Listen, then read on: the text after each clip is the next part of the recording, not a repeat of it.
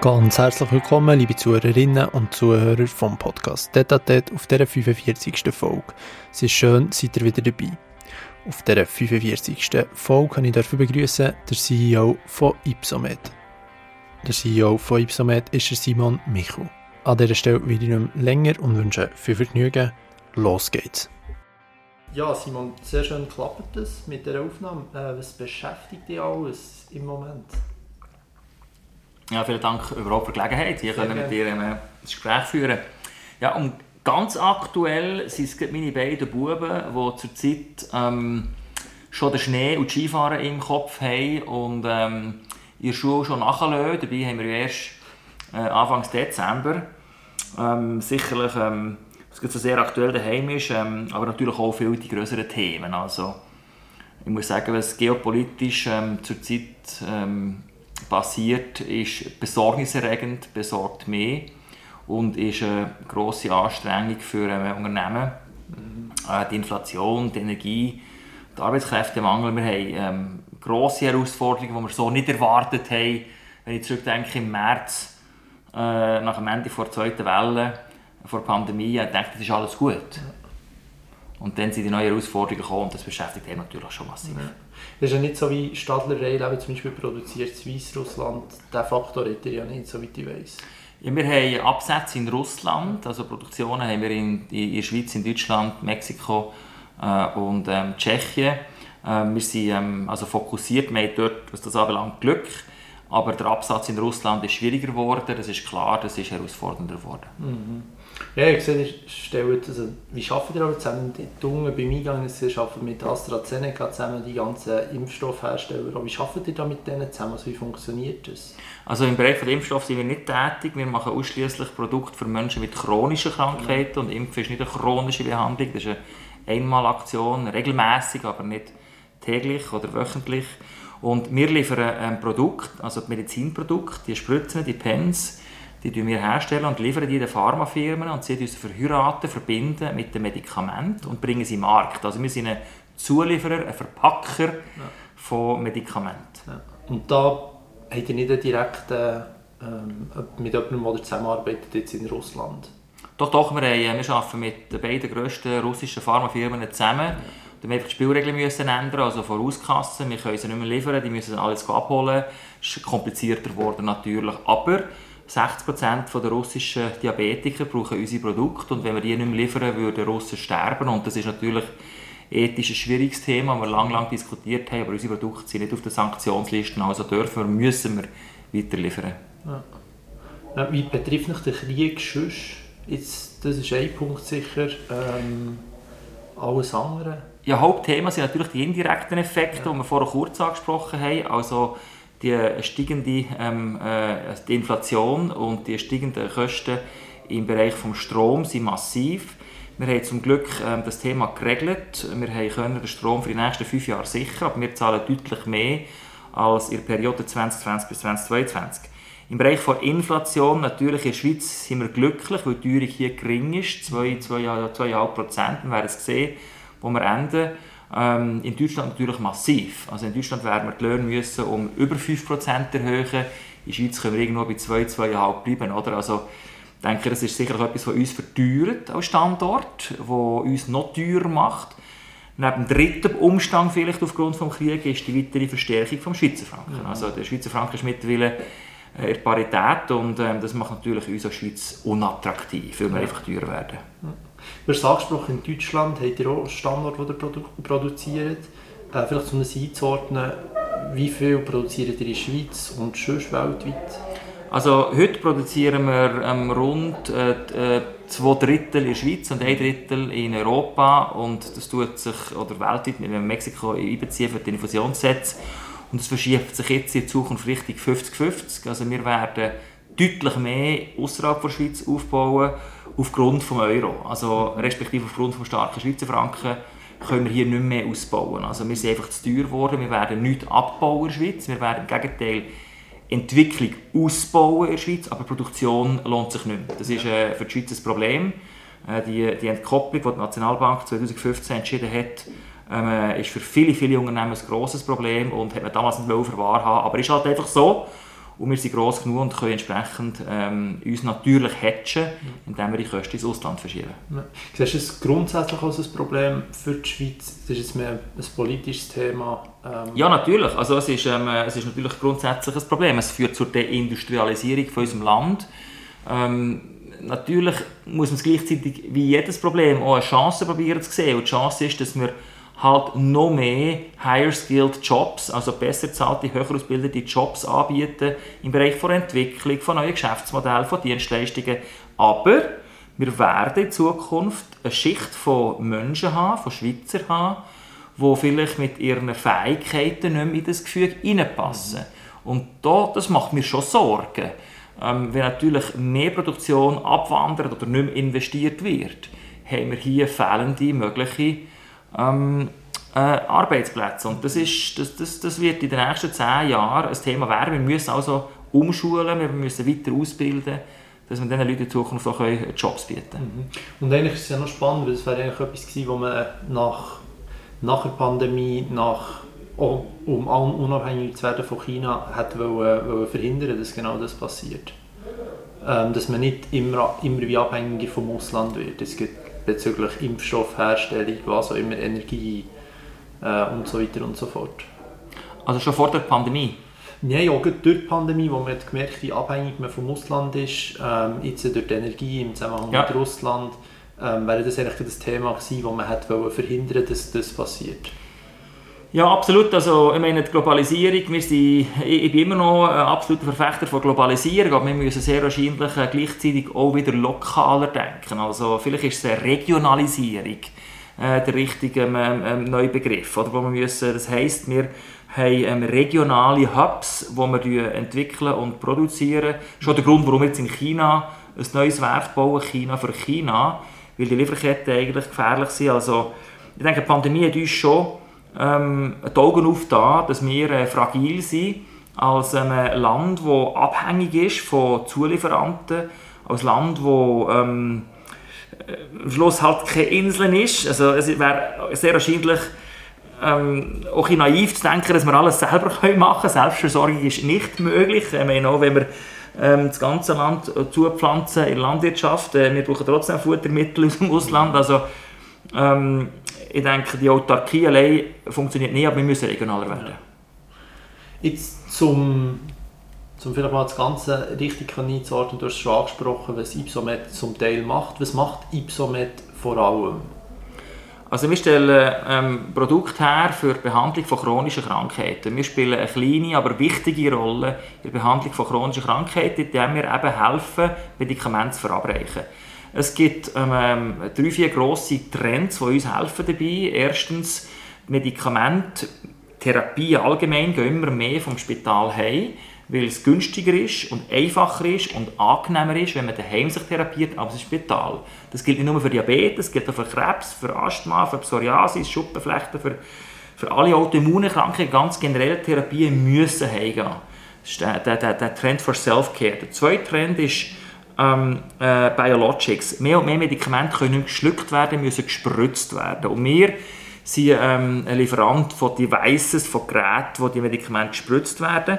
Äh, und das ist einfach so, weil über 70% von neuen Medikamenten heute ähm, zu gross sind, zu komplex sind, äh, die würden der Magenwand nicht mehr passieren. Sie müssen durch Umgehung vom Magentrakt müssen die subkutan ins Hungerhautfettgewebe gespritzt werden. Und der dritte, der dritte ähm, Grund ist ähm, Biosimilars, dass Mehr und mehr Medikamente können ja kopiert werden, also generische Medikamente. Und durch das Kopieren sind die Medikamente weltweit verfügbar. Also heute können ja Länder wie Bangladesch, Indien, Pakistan, ähm, äh, Brasilien haben Zugang zu neuen Medikamenten, zu modernen Medikamenten. Und das ist natürlich für die Weltgesundheit sehr, sehr gut. Und da liefern wir überall. Liefern. Also wir arbeiten heute mit äh, 27 von den grössten 30 Pharmafirmen weltweit zusammen und sind Hoflieferant für solche Verabreichungsgeräte. Ja. Und das passiert ja, sagst eben, man muss es, muss es spritzen zu einem grossen Teil, das passiert vor allem mit diesen Pens. Genau, also wir machen Pens und, und Insulinpumpen vielleicht ja. dazu noch. Also Insulinpumpen ist ein ganz spezifisches Geschäft, wo wir zurück sind gegangen äh, vor ein paar Jahren. Das Insulinpumpengeschäft ist für, ausschließlich für Menschen mit primär Typ 1 Diabetes, ein paar Typ 2 Diabetiker, äh, kann so eingesetzt werden, dass die Menschen, die wirklich Insulin von außen brauchen, und zwar täglich, ganz genau, weil der Pankreas, die Bauchspeicheldrüse nicht mehr funktioniert. Mhm.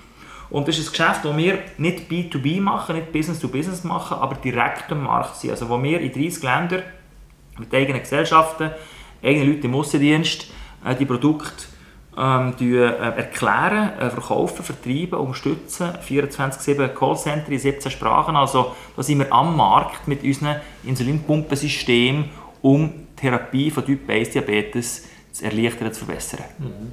Seid ihr aktuell, aber du, du, hast, du hast ausgeführt, das ist ein relativ grosser Teil von eurem Geschäft, seid ihr vom, vom Pen-Geschäft zu abhängig oder geht es noch? Also heute sind wir ähm, nicht mehr abhängig. Wir haben in den letzten zehn Jahren unseren Kundenstamm massiv verbreitert. Ich habe es vorher erwähnt, wir arbeiten mit den meisten der grossen Pharmafirmen zusammen weltweit und haben heute keine Klumpenrisiken mehr. Also wir haben, äh, haben heute äh, mit den Pens und Pumpen zwei Geschäftsfelder, aber auch in diesen Geschäftsfeldern haben wir keine Klumpenrisiken mehr. Ähm, jetzt, äh wahrscheinlich überlegt ihr euch ja in neue Geschäftsfelder zu gehen, wie du das so angesprochen hast.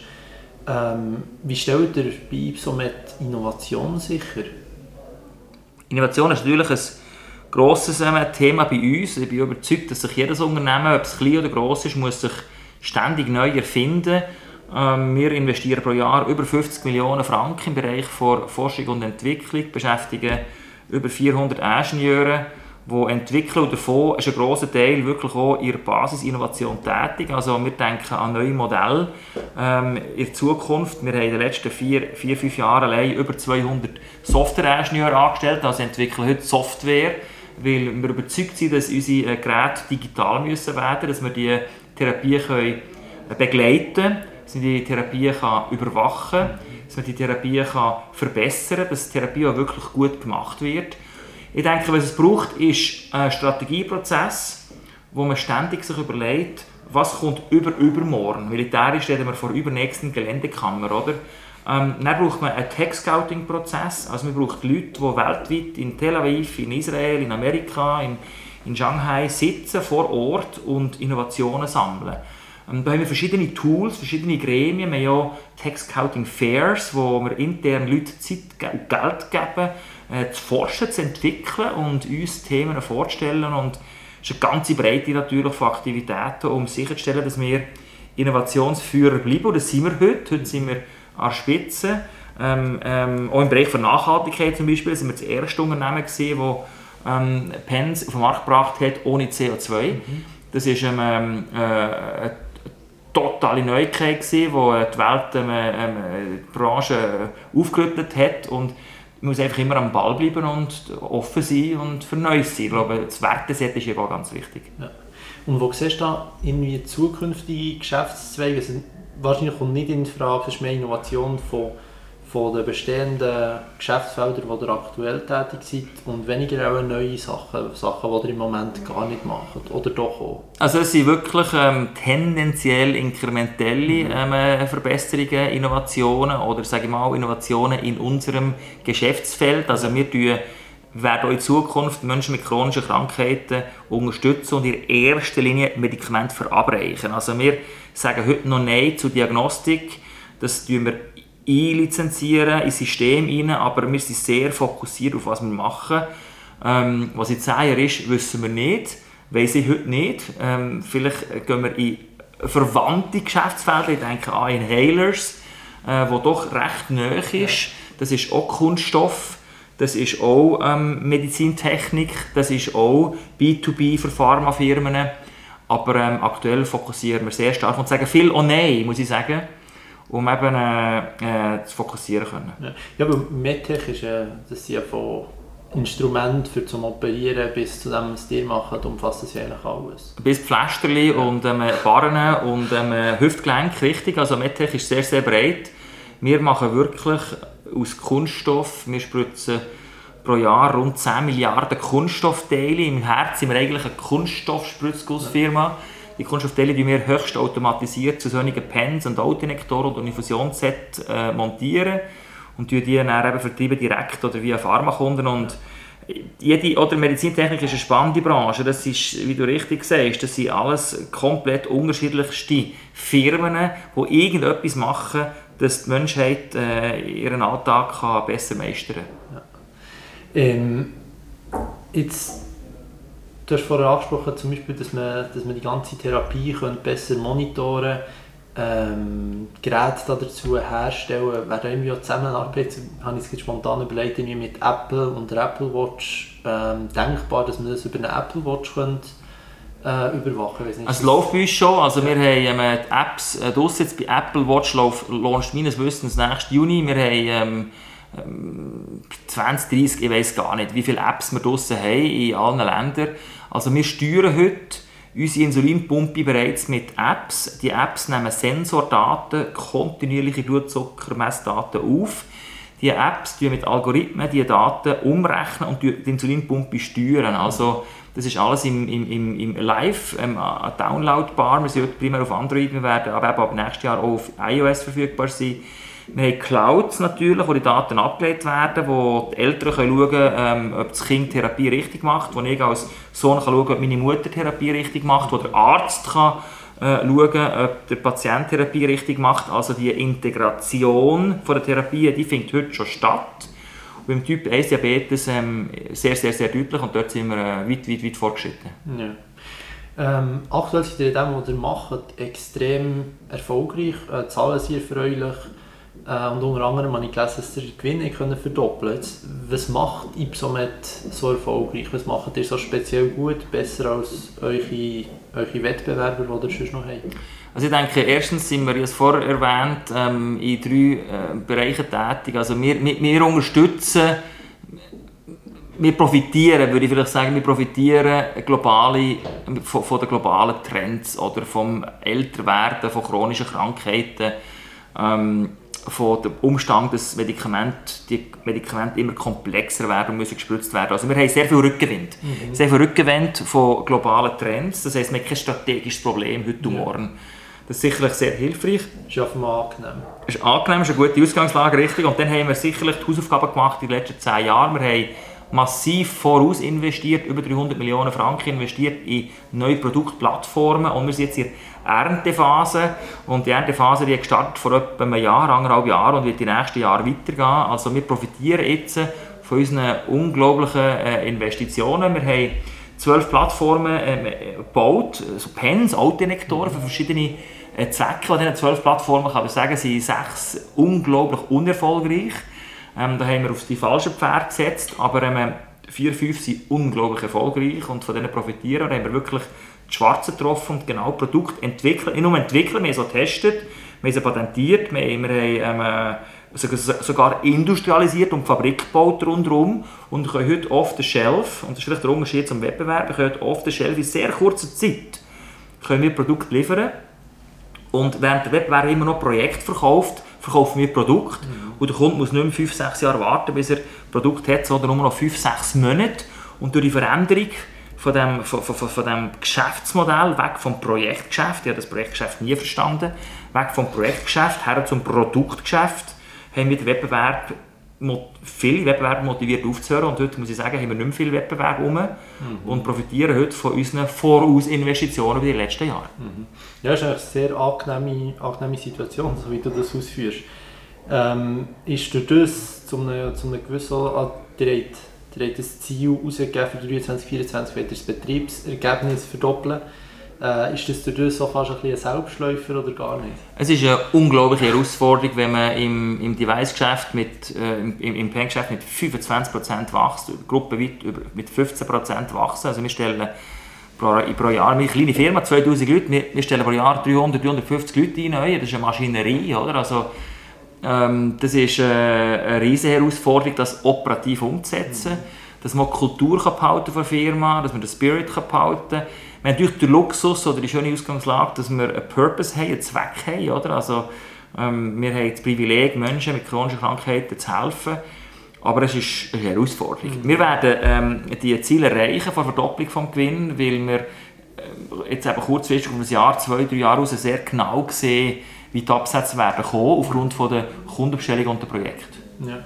Und dann kommen eben noch Herausforderungen dazu. Du hast gesagt, die, die ganzen Anstellungen plus eben, der hat es im Interview gesagt, ähm, ich glaube bei NZZ, dass der in Spanien ein Informatikteam aufgebaut in Barcelona, so weit man ist, ähm, weil hier in der Schweiz eben die, Arbeiter schlicht nicht mehr finden. Ja, also Arbeitskräftemangel ist ein Riesenthema weltweit, in Europa sowieso, in der Schweiz äh, noch mehr.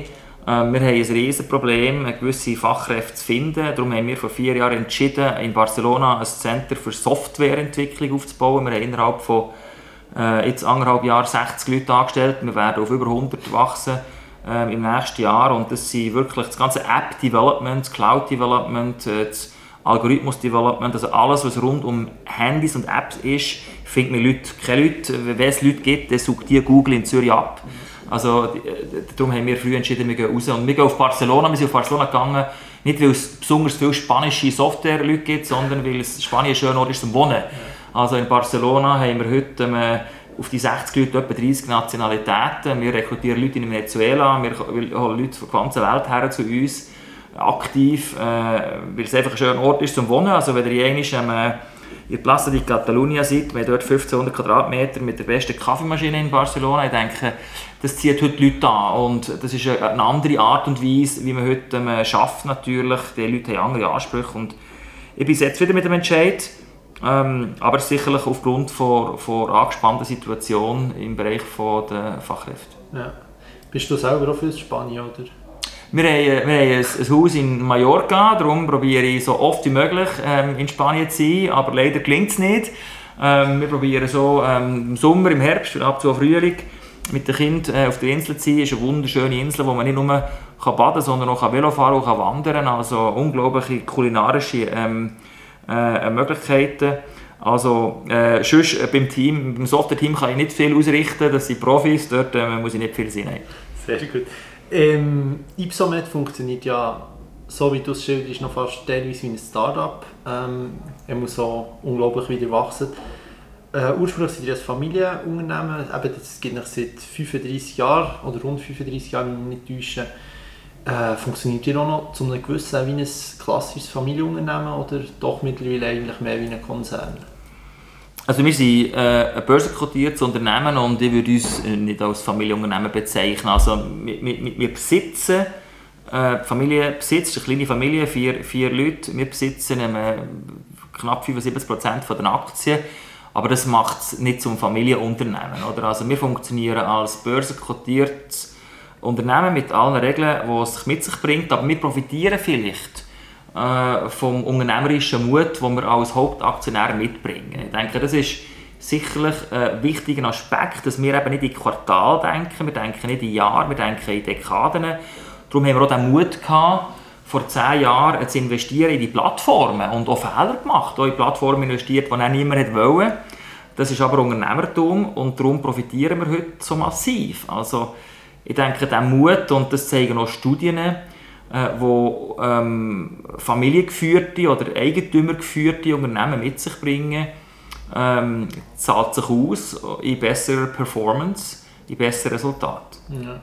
Und du hast gesagt, eben, ihr seid, ihr seid Börse, Börse, an Börse notiert. Ähm, wie, wie ist es, so ein Unternehmen zu verantworten? Ja, ich meine, es gibt die Börse, die Börse hilft einem natürlich, Themen wie Compliance und Governance äh, hochzuhalten. Also, ähm, richtig zu schaffen. Oder? Also all die Themen wie Forced Labor oder Gender, Diversity, oder? das ist bei kotierten Unternehmen einfach gemacht. Ich habe manchmal ein Mühe, wenn man von links hört, wie auf Konzerne geschossen wird, dass sie nicht nachhaltig sind, dass sie ähm, ihre Sachen nicht richtig machen, dass sie ähm, ähm, Kinder arbeiten, ist natürlich Schwachsinn. Oder? Also die grossen Konzerne sind so extrem unter Beobachtung und gerade wegen der Börse, dass genau die sich eben nicht leisten können, Fehler zu machen in diesem Bereich. Ich würde auch sagen, dass äh, wir börsenkotierten Firmen im Bereich von Art und Weise, wie wir arbeiten, äh, super korrekt sind. Und für mich ist es, also das ist, es ist dumm, Fehler zu machen im Bereich von äh, Governance und Compliance. Das ist für mich ein No-Go. Ich, habe eine Zero ähm, ähm, Compliance Risk Policy. Also das ist äh, ganz, ganz hoch gehalten. Und ähm, ich denke, die Spielregeln sind klar. Darum tun wir die entsprechend ähm, natürlich befolgen und geben unseren Rahmen. Mhm. ist, die Kommunikation ist wahrscheinlich auch andere, wenn man Börse kodiert, du darfst nicht alles erzählen, wie vielleicht vorher oder weniger. Ähm, was was gibt es da, da speziell zu beachten? Jemand, der die Kommunikation ja zum Beispiel nicht immer einhält, das ist Elon Musk. Ähm, er erzählt einem teilweise gleich, was er will. Äh, was denkst du zum Beispiel von ihm? Also ich verfolge der äh, Elon nicht. Ähm, ich habe ab und zu äh, lese, lese ein paar von seinen Tweets per Zufall mehr. Ähm, ich habe ein Mühe mit dem Personenkult, muss ich sagen. Äh, das Unternehmen ist immer ein Teil, Organismus aus unglaublich viel guten äh, äh, Menschen. Und der Personenkult finde ich falsch. Ich finde es eigentlich auch, eigentlich auch unfair gegenüber einem, äh, einem Team, das die Leistungen bringt. Aber das gehört in diesem Unternehmen scheinbar ein bisschen zum Marketing. Ähm, bei uns ist das nicht so, also überhaupt nicht. Bei uns ähm, stellen wir wirklich das Unternehmen den Vordergrund. Natürlich muss man als CEO, ist man primär auch ein Kommunikationsorgan und äh, vertritt Firmen gegen außen und man muss einfach sehr, sehr aufpassen. Bei, bei Elon Musk redet man vom ähm, Single-Man-Risk. Also, wenn der Elon weg ist, haben die Firma, die er geführt hat, ein riesiges Problem.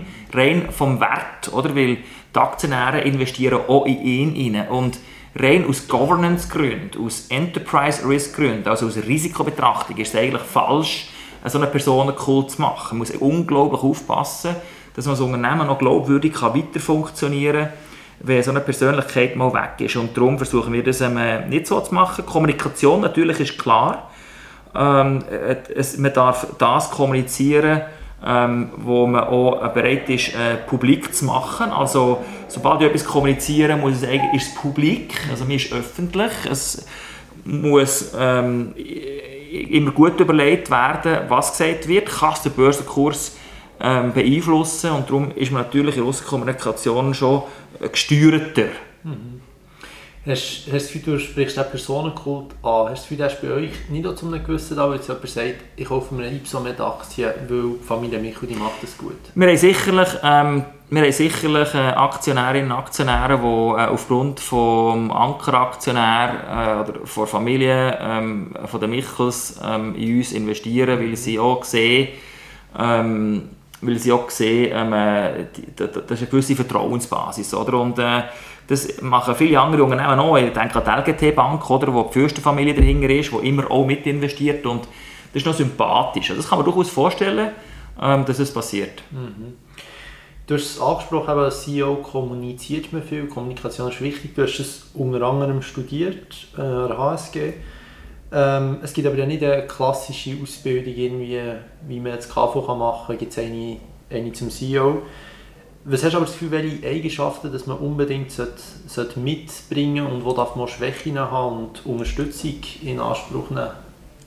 Ja, also wir, wir alle haben Stärken und Schwächen, oder? Aber ich denke, an der Spitze eines Unternehmens muss man unglaublich neugierig sein und offen sein. Man muss offen sein für Neues, man muss offen sein für andere Ansätze und die Fähigkeit haben, von links und rechts zu lernen, also von anderen Industrien, äh, von anderen Kulturen, von anderen Meinungen können zu lernen. Es ist nichts Schlimmeres als mit Scheuklappen ähm, äh, durch die Welt zu gehen. Offenheit, Nummer eins. Äh, Nummer zwei ist äh, der unbedingte Wille, Verantwortung zu übernehmen. Also an der Spitze von jedem Unternehmen oder auch von einem Verein, von, von, von, von, von, von, einem Kanton, in Regierung, an der Spitze von von einem KMU oder von einem Grosskonzern muss man unbedingt Willen haben, Verantwortung zu übernehmen. Und Verantwortung übernehmen bedeutet wirklich können zu entscheiden.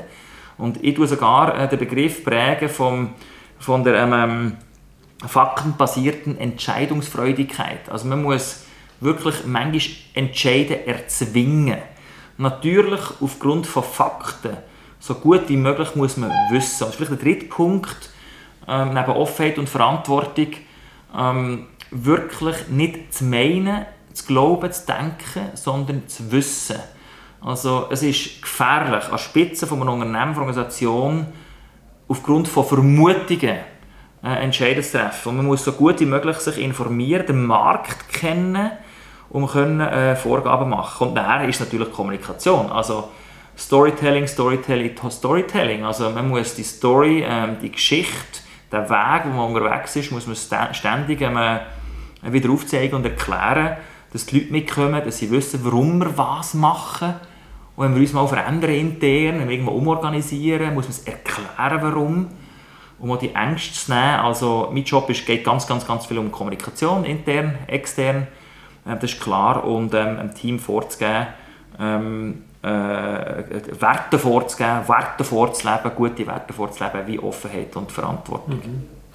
Jetzt seit, seit äh, das ist vielleicht auch durch das Früchternten passiert, ähm, aber seit dem Start als CEO hat ja die Aktien nur eine Richtung eigentlich kennt. Ähm, du hast vorher angesprochen, Kommunikation ist wichtig, ähm, aber passieren gleich manchmal schon Fehler? Na, natürlich passieren Fehler, also ähm, das ist klar, äh, das ist äh, selbstverständlich, man kann nur äh, mit Fehlern überhaupt besser werden. Wenn ich zurückdenke an die letzten sieben Jahre, wo ich jetzt Gesamtleitung habe, wir sind Börsenkurs im Wert wirklich fast verdreifacht, aber unterwegs sind natürlich auch eins, zwei, wenn du in den Kurs schaust, Täler drinnen, oder? Also wir haben zum Beispiel eine Partnerschaft, äh, mit, eine Vertriebspartnerschaft mit dem amerikanischen Produkt haben wir äh, auf, aufgehoben und, und äh, wir haben unser Nachfolgeprodukt noch nicht so weit bereit gehabt, wie wir wollen. Da haben wir äh, zwei Jahre lang durch müssen. Das ist äh, im Nachhinein brutal gewesen. Das ähm, haben wir im Team nicht als so schwerwiegend angeschaut. Gehabt.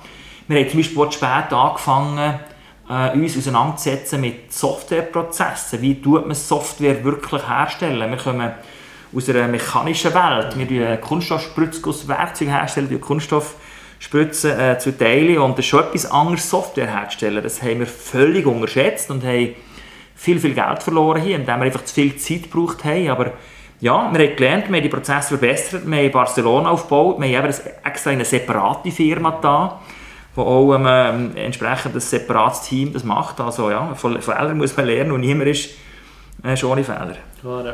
Du sprichst den, den Aktienkurs an. Ähm, grundsätzlich läuft es ja sehr gut. Äh, ich frage jetzt doch mal, wo du wahrscheinlich nicht viel dazu sagen aber werden wir bald ein neues All-Time-High sehen vom Ipsomed Aktienkurs? Also ich kann keine Aussagen machen zum Aktienkurs hier. ja. Du führst ja als, als Familienunternehmen weiter. Ähm, ja, ich habe vorhin gefragt, ob es noch immer als Ace-Funktion funktioniert.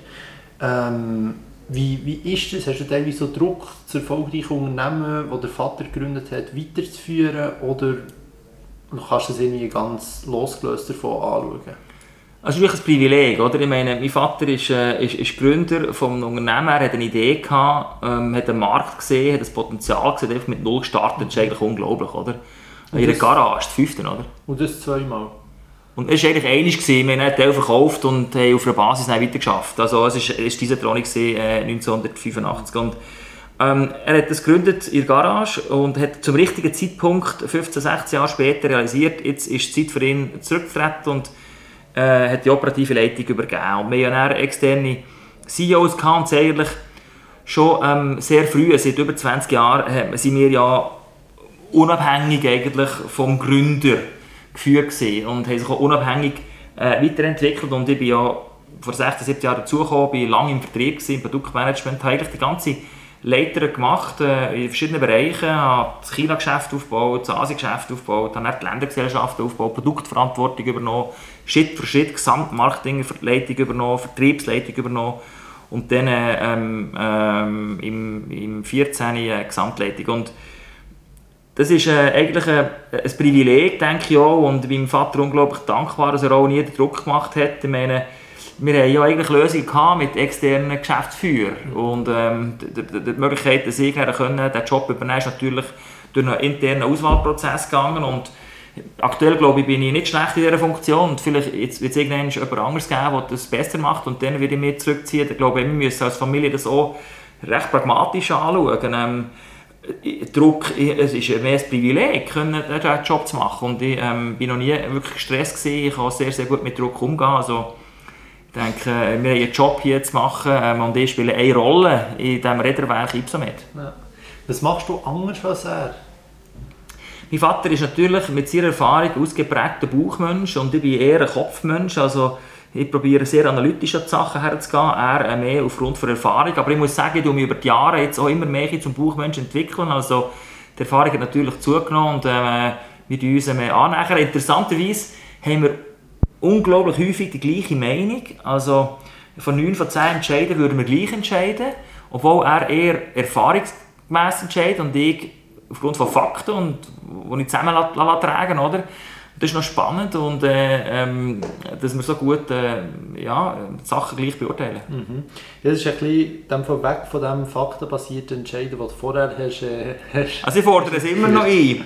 Ich fordere es immer noch ein. Also ähm, ähm, ich gebe ähm, Präsentationen, ähm, ja, ja, unglaublich viele Entscheidungen, die wir müssen fällen als Team, oder? Gebe ich, ähm, äh, schicke zurück ähm, oder schicke wir als Team zurück, wenn sie, wenn sie ähm, ohne Fakten kommen. Das müssen wir glaube schon. Wir, sind, haben Verantwortung und ähm, das probieren wir schon weiterhin. Äh, natürlich aber hilft der Buch beim, bei, bei, beim, beim finalen. Gerade bei Personalthemen ist der Buch glaube ich sehr, sehr wichtig, oder?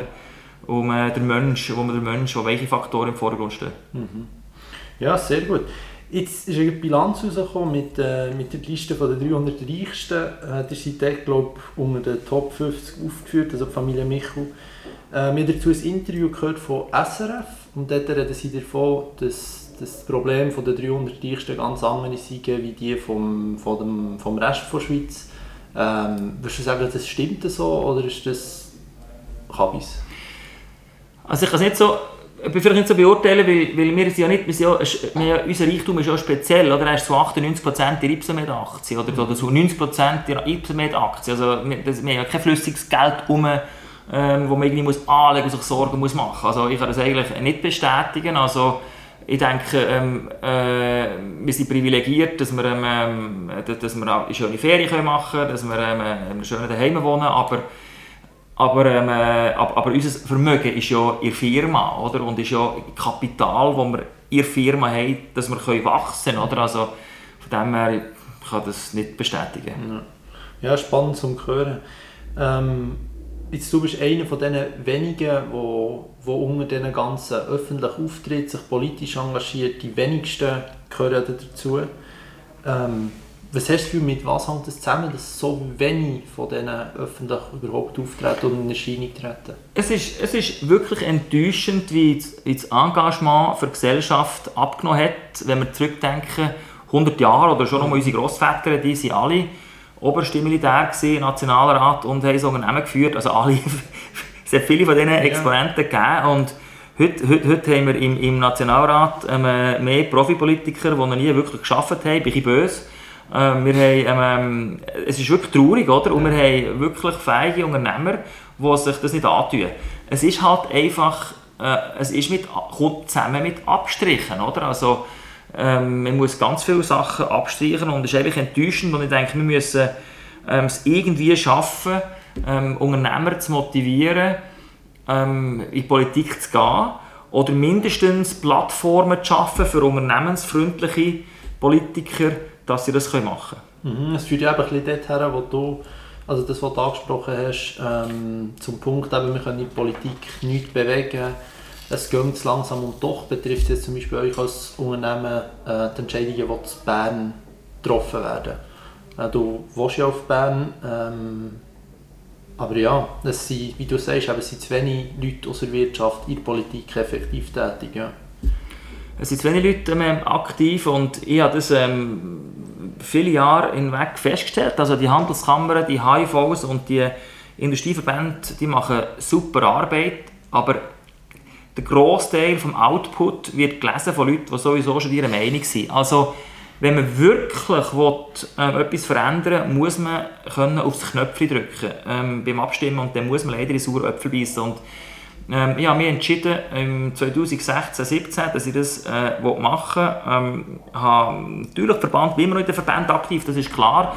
Habe in den Äpfel gebissen, bin gewählt worden und jetzt ähm, seit sechs Jahren im Kantonsrat im Kanton Solothurn und mich, mich kann bewegen. Oder? Natürlich sind das viel längsamere Strukturen, aber als Mitglied der Umweltbau- Wirtschaftskommission und jetzt seit zwei Jahren vor, der Finanzkommission hat man natürlich jedes Geschäft auf dem Tisch. Und wenn ich anschaue, wo heute der Kanton Solothurn steht mit den Unternehmenssteuern, sind wir heute Top 5 und da haben natürlich wir ein paar wenige Unternehmer schon aktiv mitgewirkt, weil wir sind am Verhandlungstisch gesehen mit den Parteien und haben hergewirkt auf die Prozentsätze, haben hergewirkt auf, auf ähm, die Superabzüge, haben hergewirkt auf die Patentboxen und heute haben wir eine Möglichkeit im Kanton Solothurn unter 13% Unternehmenssteuern zu zahlen. Und das zieht natürlich innovative Unternehmen an, oder? Mhm. Das ist in Bern leider ähm, äh, immer noch ein schwieriger.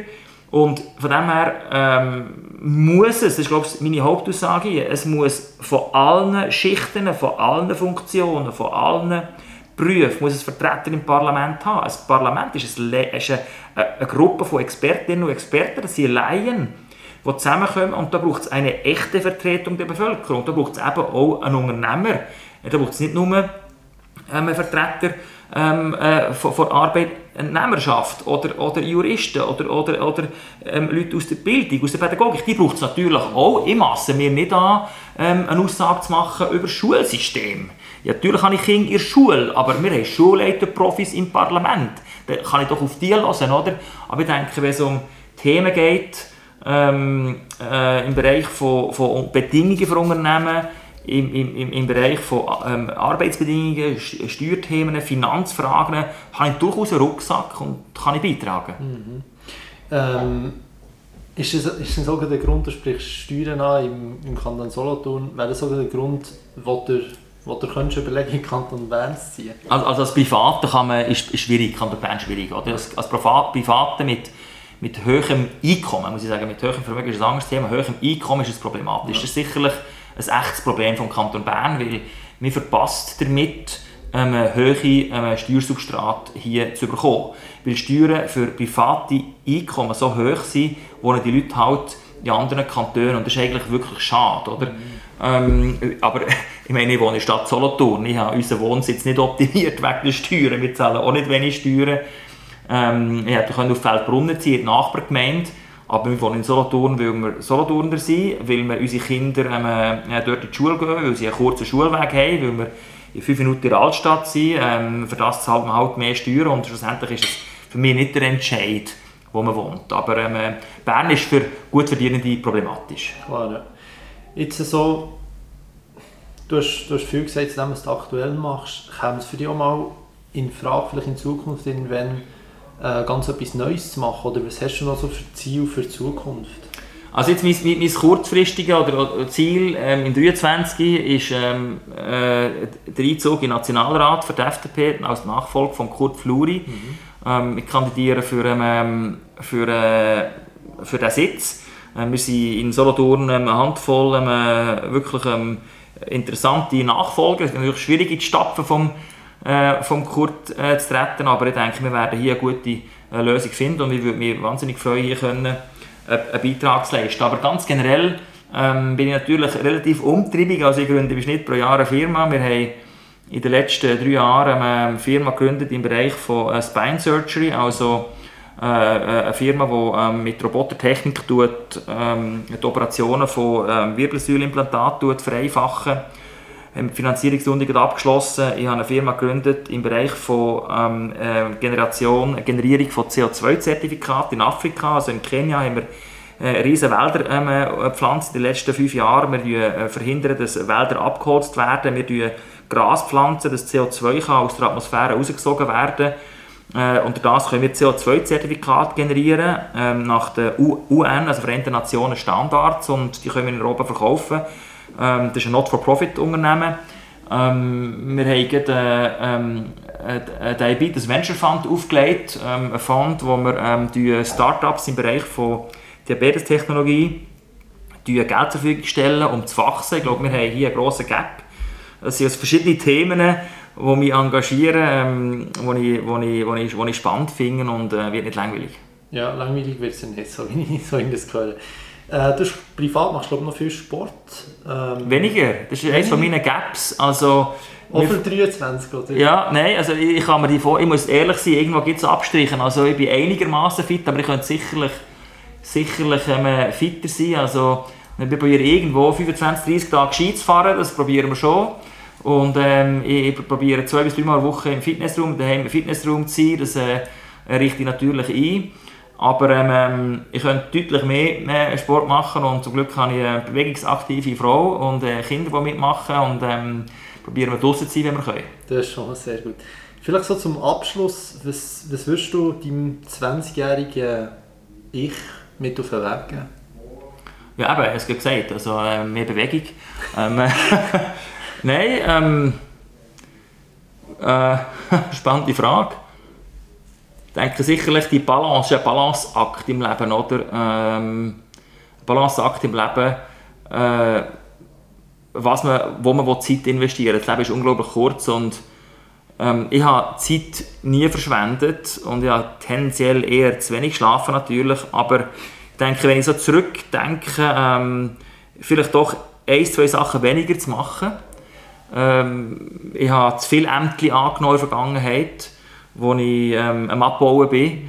Das kommt aber automatisch mit natürlich, mit dem... Äh, ähm, mit, mit dem Alter, mit der Erfahrung, das ist klar. Und ähm, da werde ich ähm, in Zukunft noch besser müssen lernen, Nein zu sagen, um mich mehr, mehr zu fokussieren auf meine Hauptthemen Familie, äh, Ipsomed und Politik. Sehr spannend. Danke fürs Gespräch. Danke vielmals für die Zeit. Merci für die Fragen. Das war es mit der 45. Folge vom Podcast Detatet. Schön, seid ihr wieder dabei gewesen. Es würde mich natürlich freuen, wenn ihr das nächste Mal wieder dabei seid. Was heisst Podcast Detatet? Im Podcast würde es natürlich helfen, wenn ihr eine gute Bewertung gebt, mit 5 Sternen, im Idealfall auf Spotify sowie Apple Podcast. Ich hoffe, die Folge hat euch gefallen. Über Feedback freue ich mich wie immer sehr. Und dann wünsche ich noch einen guten Abend, gutes Schweiz Achtelfinale und bis zum nächsten Mal, es wieder heisst Podcast Detadet. Die Infos zum Simon Michu sind übrigens wie immer in den Show Notes.